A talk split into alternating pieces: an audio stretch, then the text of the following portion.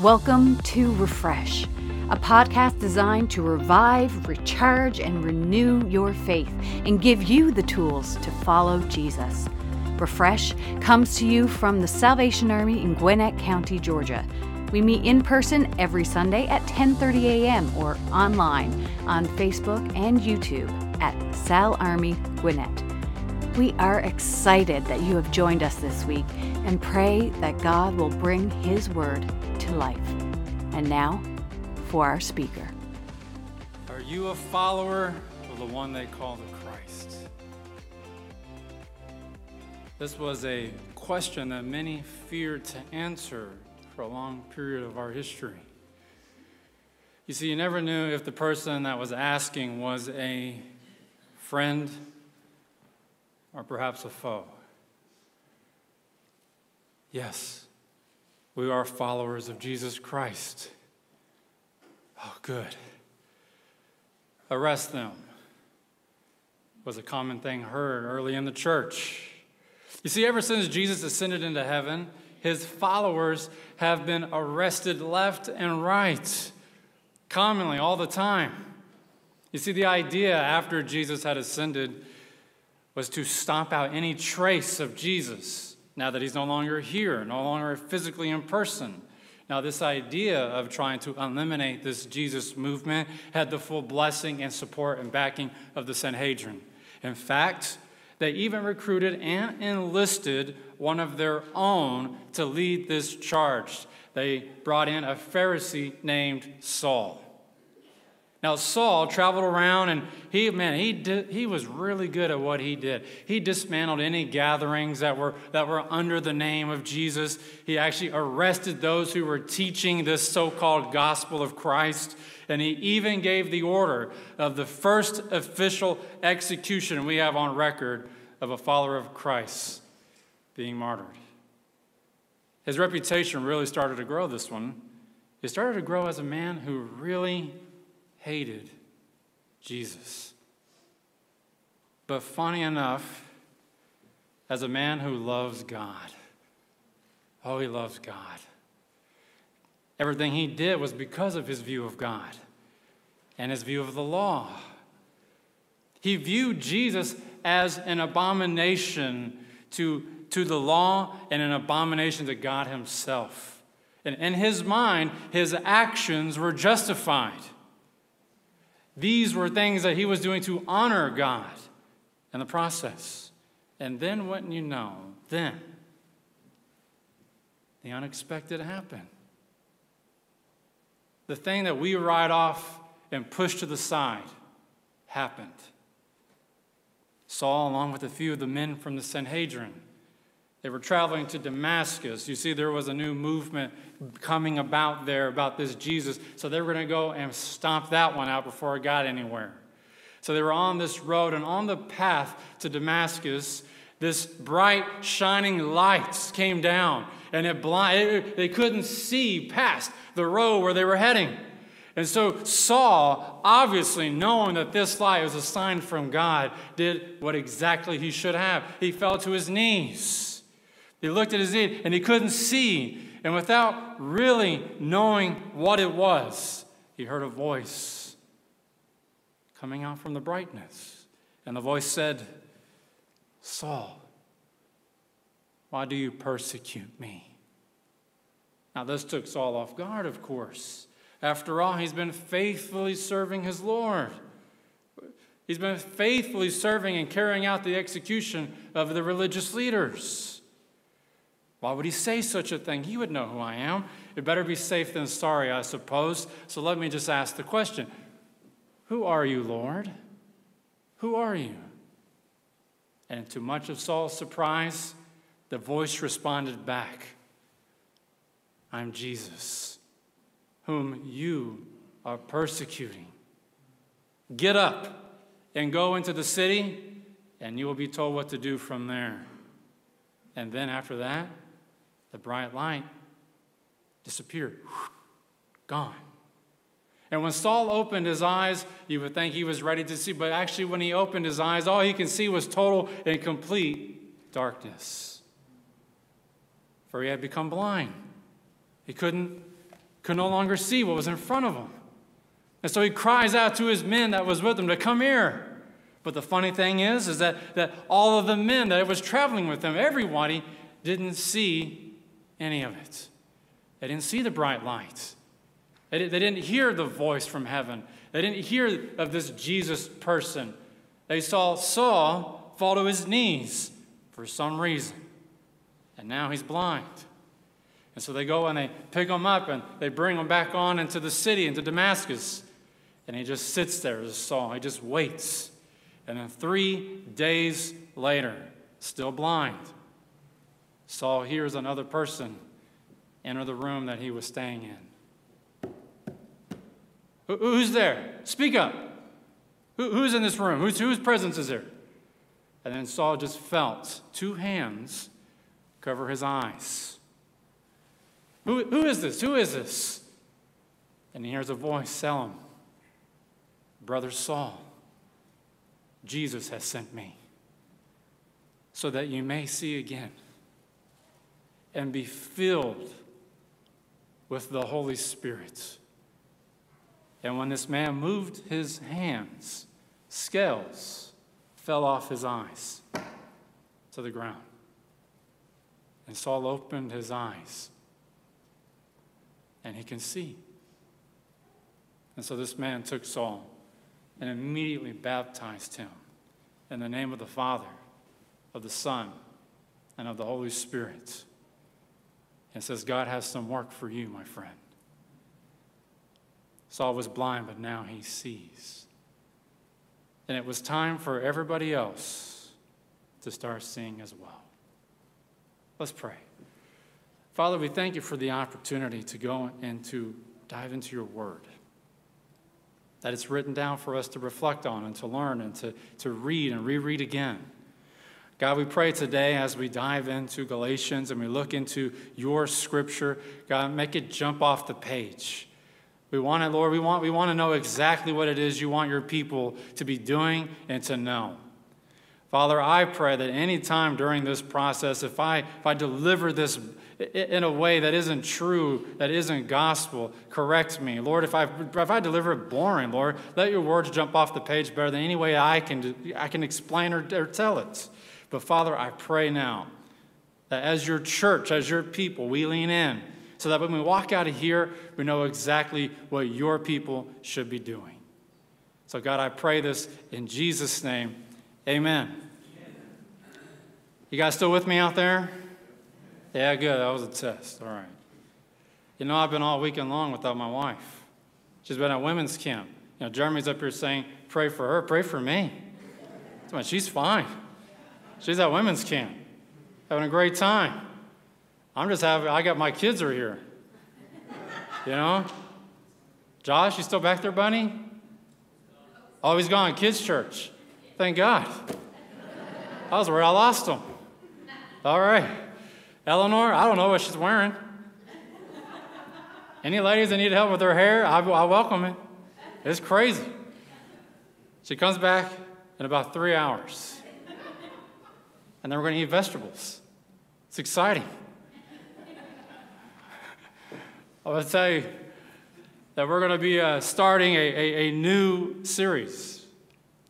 We're, we're going to make a shift, if you will. We're going to go from the Gospels, which is what we've been focusing on for really almost the last two months, looking at all of the miracles of Jesus. And we've analyzed those through the book of John, including the death and his resurrection. I'm going to tell you from that series for the last several weeks, there is no way, especially a believer, can look at the word and say he wasn't the Messiah. He is the Messiah. And so now we're going to shift into, well, all right? He's been risen from the dead. What are we doing about it? What are we doing about this information? Know, it's one thing to know it, and it's a completely separate thing to live it. Two different things.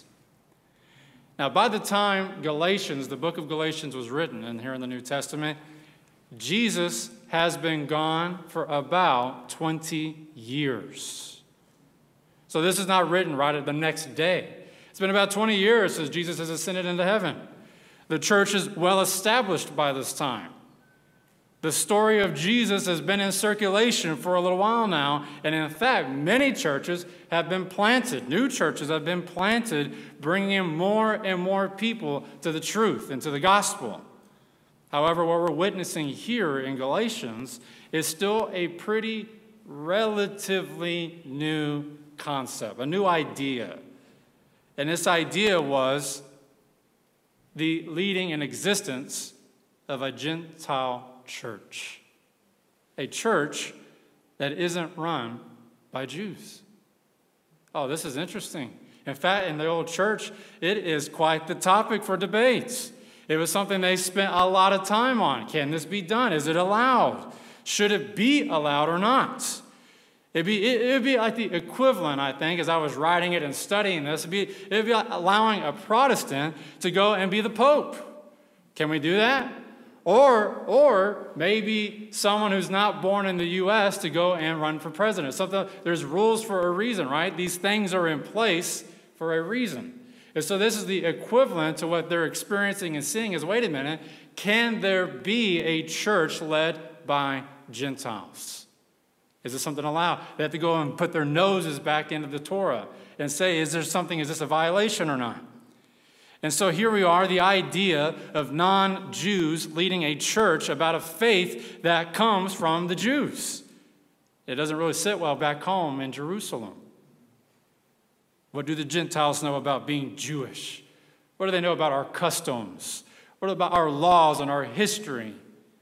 And so we begin to see right here in the early church, we begin now, this early, seeing different groups or denominations start being formed from within the church right here in the first 20 years after Christ is resurrected. Now, they all, these different groups, all come together and they all collectively believe in the resurrection. They all agree on that. We all agree. That's the principal standing of the faith. But where they believe differently is on the law. Now, one group of the believers, they go by Judaizers. That's what their group was called. They were Jewish Christians who believed that the ceremonial practices of the Old Testament were still binding in the New Testament. We believe in Christ, but we still got to do all the law. Got to do all the Old Testament stuff. Can't just write it off. And that's what these guys are preaching and building their churches on. They insisted that Gentile converts abide by certain Old Testament law, especially the law of circumcision. This was a no, uh, they, they, there was a no brainer for They had to do it. There was no question to them. Now, unlike their zealot brothers, the zealot Jews, who believed that Christian Jews and Christian Gentiles should worship separately, totally and completely, even after finding Christ. They had to separate completely. You go over there, I go over here, and we'll be happy. The Judaizers agreed that we can be together as long as you follow the Old Testament laws. Does this sound familiar? Does it sound something like, oh, we don't deal with this stuff anymore? Then, and then everything changed. You see, when, when the church was starting to get their legs on them and starting to build and figure out what their identities are, and we like to kind of do things like this, and you like to do things like that, then everything changed. See, word came that a legalistic Jewish Pharisee converted to Christianity. In fact, he claims that he has seen Jesus. The word on the street was that his interaction with Jesus left him blind for three days. He went from preaching death to Christians to preaching resurrection to the lost. He started going by a different name, even. Maybe it was a symbol that he's a new creation, or simply because his old name was too tarnished. Someone let him in the front door. But either way, he started going by Paul. And it's been noticed that Paul has been mainly focusing on the Gentiles. Hmm. He goes around telling people that the death of Jesus wasn't only for the salvation of the Jews, but it was for the entire world, for anyone who's willing to believe. Paul wanted the world to know that freedom and grace has been given to all who call upon the name of the Lord. However, not everyone Oh, not everyone was excited about the way Paul was going about it. He caused quite the stir. It's seen from a distance, from his Jewish brothers and Pharisee alike, that Paul was neglecting his Jewish roots.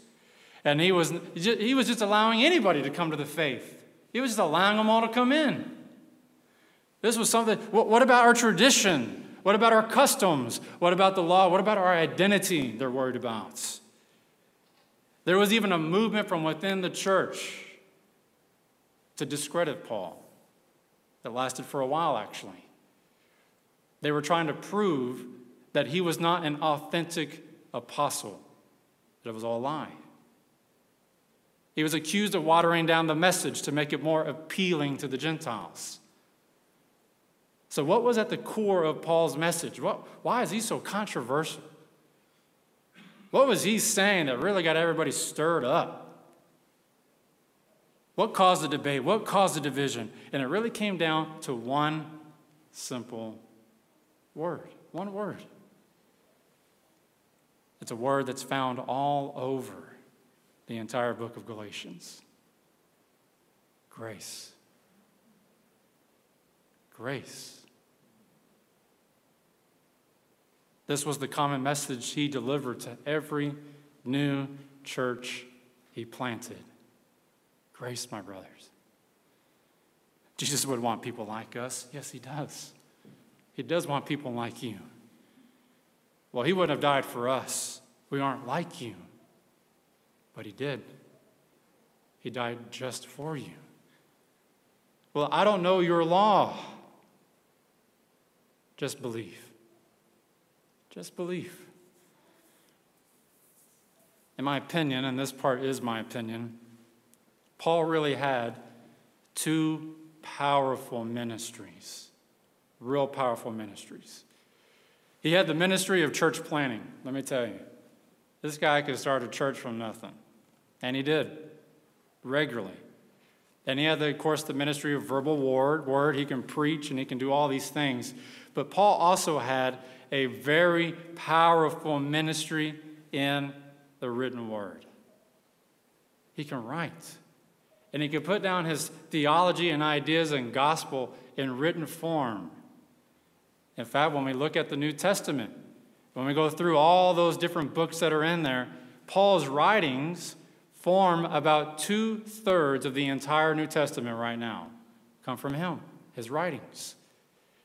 And Galatians is one of those writings, it's one of those books. See, I imagine it like this that Paul was sitting down one day and he was, wanted to check on his, his church that planted in Galatia. So he sat down, he, got, he heard a little bit of news what was going on. He heard what was taking place over there. And of course, letters travel a little bit faster than feet in this time. So he writes a letter. He sits down, gets his pen, and he goes to town. He starts writing and writing and writing. And once he wrote it, he found someone that was traveling that direction. Here, can you deliver this to Galatia when you're on your way through? Sure thing, Paul. I'll take care of that for you. So he grabs it, and he when that individual, that carrier gets there, they go and they hand it most likely to one of the elders of the church. And then the elder would have received this letter and said, Who's it from? Oh, it's from Paul. Oh, it's from Paul. Now, let's, get, let's summon all the leaders and the elders of the church. Paul's written us a letter.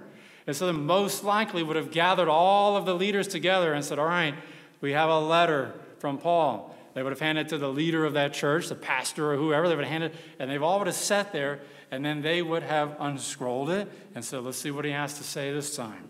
And then here we are. And the first thing they would have read in front of this entire crowd would have been the formalities, which would have been Paul an apostle, sent not from man nor by man, but by Jesus Christ and God the Father, who raised him from the dead, and all the brothers and sisters with me. To the churches in Galatia, grace and peace to you from God our Father and the Lord Jesus Christ, who gave himself for our sins to rescue us from the present evil age according to the will of our God and Father, to whom be glory forever and ever. Amen. And then, after the formalities were done, the leader of the church would have then started going into the content of the letter. All right, everybody, here's what Paul has to say. This is what he's writing today. This is the reason why the letter was sent. And then it says, I am astonished that you are so quickly deserting the one who called you to live in the grace of Christ and are turning to a different gospel. Oh, he's coming in hot. Oh, man. Which is really no gospel at all. Evidently, some people are throwing you into confusion and are trying to pervert the gospel of Christ.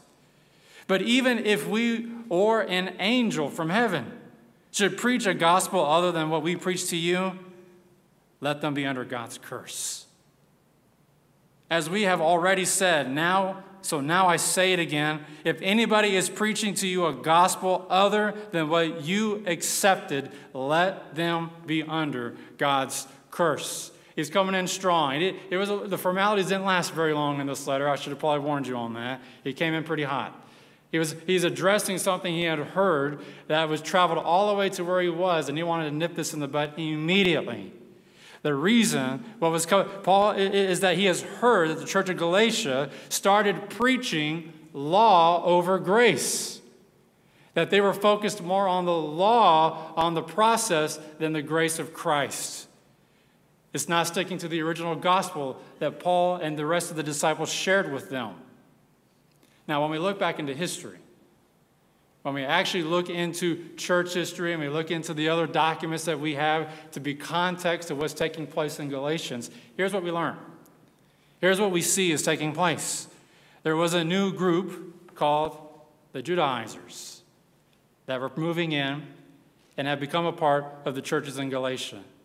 And over time, they have moved themselves into leadership positions within the church. And these individuals started, as they took on leadership, started to enforce the Old Testament ceremonies and make them requirements for salvation. It was a requirement in this church in order to receive salvation. This is why Paul reminds them that this isn't the gospel that was preached to you. This isn't the gospel of Jesus Christ. And I can't skip over the fact when I'm reading through this that Paul, not only once, but twice, he eternally condemns the leaders who are changing the gospel. He condemns them. I mean, this is serious stuff when we're looking at the gospel, when we're looking into the actual message of Jesus Christ. We have a responsibility to the message of the gospel, the truth. We can't change it. There is only one gospel. Now, much like the Galatians of that particular time, we are still preaching different gospels today, aren't we? In fact, I was researching and looking, and right now there are five known different gospels in the church today. Right now, five different gospels. There's the gospel, the forgiveness only gospel, the service based gospel, the prosperity gospel, the consumer gospel, and the legalistic gospel that are being preached right now in our churches across America and the world. You see, the forgiveness only gospel, this one, it gets a lot of attention. It's really popular because it's really all about just one thing love and forgiveness. And it creates a culture of following Christ is optional. It's optional that all paths lead to salvation. This, uh, that a loving God doesn't condemn his people. This is what they would say and preach that Christ died so that we can live as we desire. This is the forgiveness gospel. And then, of course, I like to say that this is a dangerous gospel. It's very dangerous. He did die for us. There is forgiveness, there is love. But to the church, to those who claim on the name of Jesus, I say this to you. There's also wrath. I say that as well. And then the next gospel here a service based gospel creates a culture of toxic charity. That through our service, through our deeds, our sins are forgiven. It's a works over faith gospel that we know that the people are hurting. So, through our actions and through our charity and through our work, then we can be saved through the process. This is one that's being preached now. And then, of course, there's the prosperity gospel, which creates a culture of entitlement. This is a gospel that is selfish and materialistic. All the things Christ aren't. He's none of those things. This gospel places value on worldly possessions, and they say it's a sign that Christ loves you the more you have. This, of course, all comes from a man who had nothing while he was here. He had nothing. Why would he put his value on worldly possessions? Here, I love you. Here's everything on this world can offer. This makes no sense.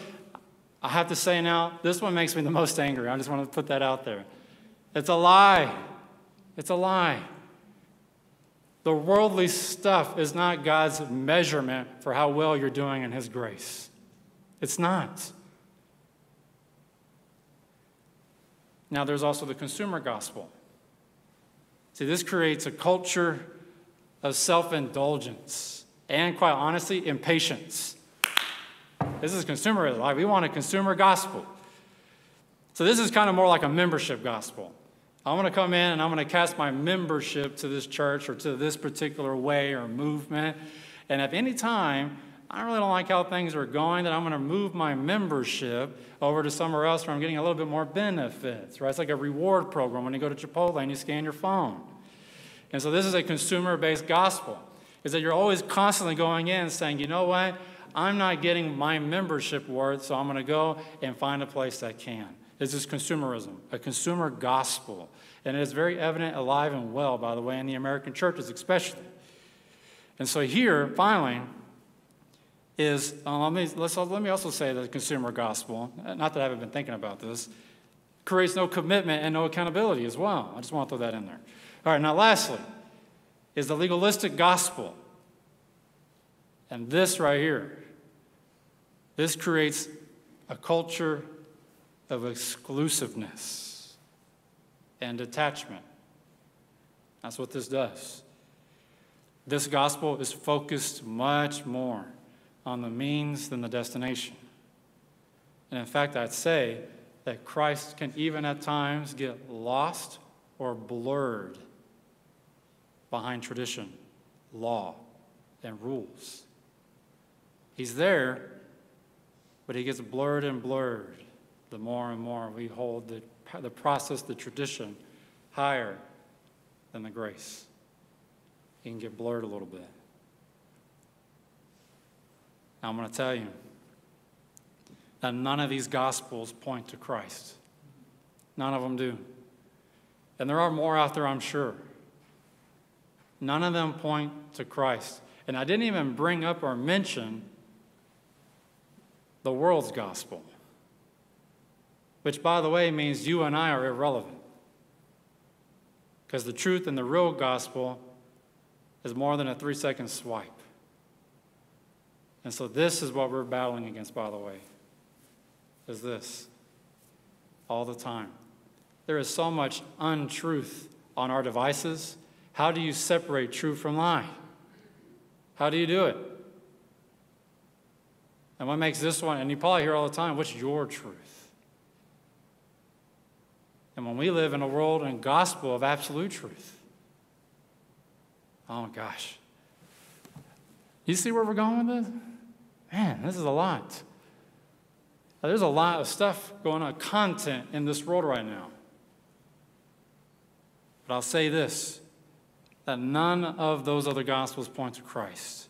They only point to ourselves.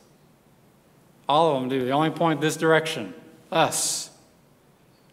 And a church that preaches any of these gospels, that they make these gospels the main foundation of their message, of their building, of their church, of their growth. When these things happen, they create disciples that are disconnected from the truth.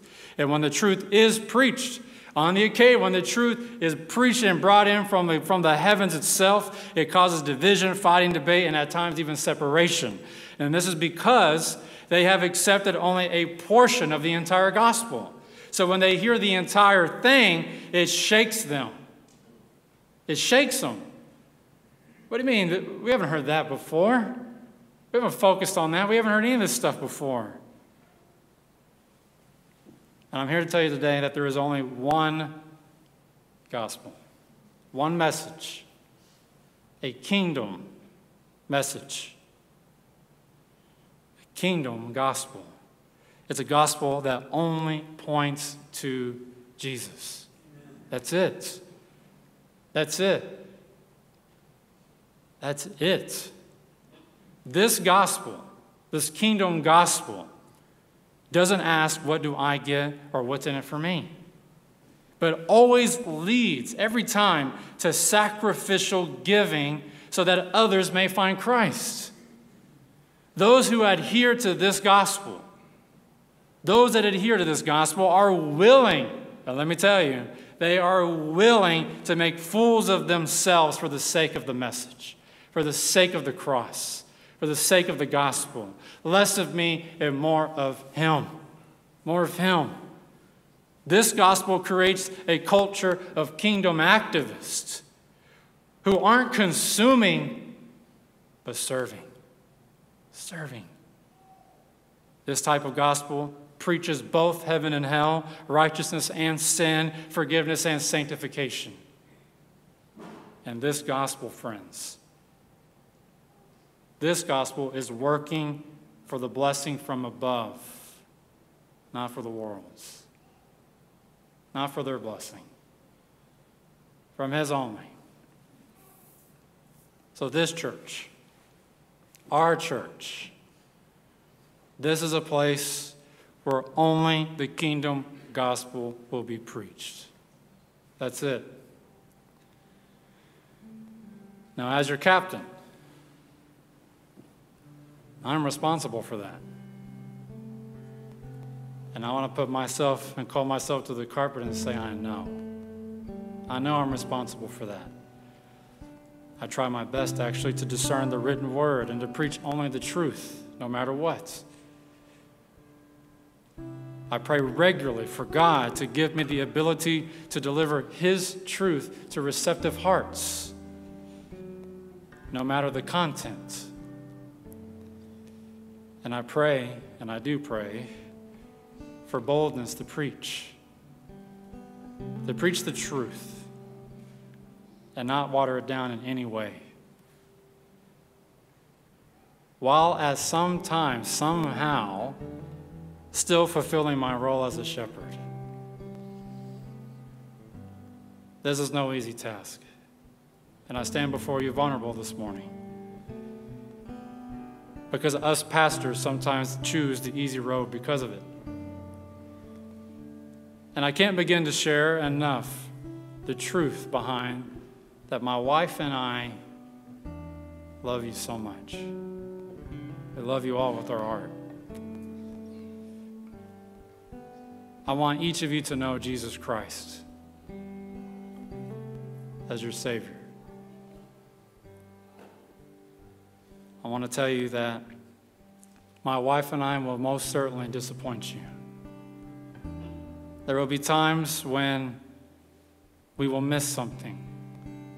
There'll be a time where maybe we didn't show up. There will be times where we fall short. But do not let our failures reflect that on Christ. He will never disappoint, He will never miss. He will always show up, and He will never fall short. The greatest pleasure I have is to serve as your pastor. That's one I take quite seriously. And as I was reviewing and writing the first chapter of Galatians, I realized that that was a lot about me and my role in the church. The one responsible for leading the vision and the clarity of the church. Which gospel are we preaching? So I stand at the beginning of this sermon series saying only kingdom gospel. That's it. If you ever hear me say anything else, you better correct me because it's only Him. Only Him. That's it. I can't save you. I know the guy that can, though. I know the guy that can. When you're hurting physically or spiritually, my wife and I want to be there. We want to be next to you. I don't know if I can actually solve the problem. I don't know if I can bring something that will make it go away. I can't promise you that. But I'll be there. We can go pick up your groceries. We can do, I don't know, whatever. But we'll be there. And sometimes, if the news isn't exciting, we want to be there too. So this morning, I'm asking for your prayer. Prayer that God reveals His truth and that I speak it boldly and that He gives me the vision and the wisdom to lead this church. And I usually, in fact, I'm quite uncomfortable at the moment. Don't like taking time in the message to talk about myself. I like to always just try to make sure we're talking about anything else. anything else. The gospel, the message, and Jesus. But I realized that I play a very major part in this message. So I close today asking your prayer, asking for your support, asking for my, bring my wife into, I mean, just, we're, we want to serve Him supremely. That's what we want to do. And we want to do it next to you. We want to do it as your comrade and friends in Christ. So I leave today with the same thing that Paul said at the end of this first address in the chapter. He writes, Am I trying to win the approval of men or of God? Or am I trying to please men? If I were still trying to please men, I would not be a servant of Christ. May these words hold true for all of us. Father, you hear our hearts today. And as we dive into this book in Galatians, in the first chapter, we profess and claim now that you're the only gospel we want to talk about. God, we believe that Jesus Christ is the Son of God, the Messiah. We believe that He did die on the cross, that three days later He resurrected from that tomb. He was alive and defeated death, overcame sin. Lord, we believe that if we call on you and we cry out the name of Jesus, that you will come and we could be born again. And we believe in eternity for those who call on your name, an eternity with you. So, Lord, this church will preach that. And I pray, Lord, help me lead and vision and give that give, give the discernment, Lord, to deliver it. And I pray this in the name of Jesus Christ. Amen.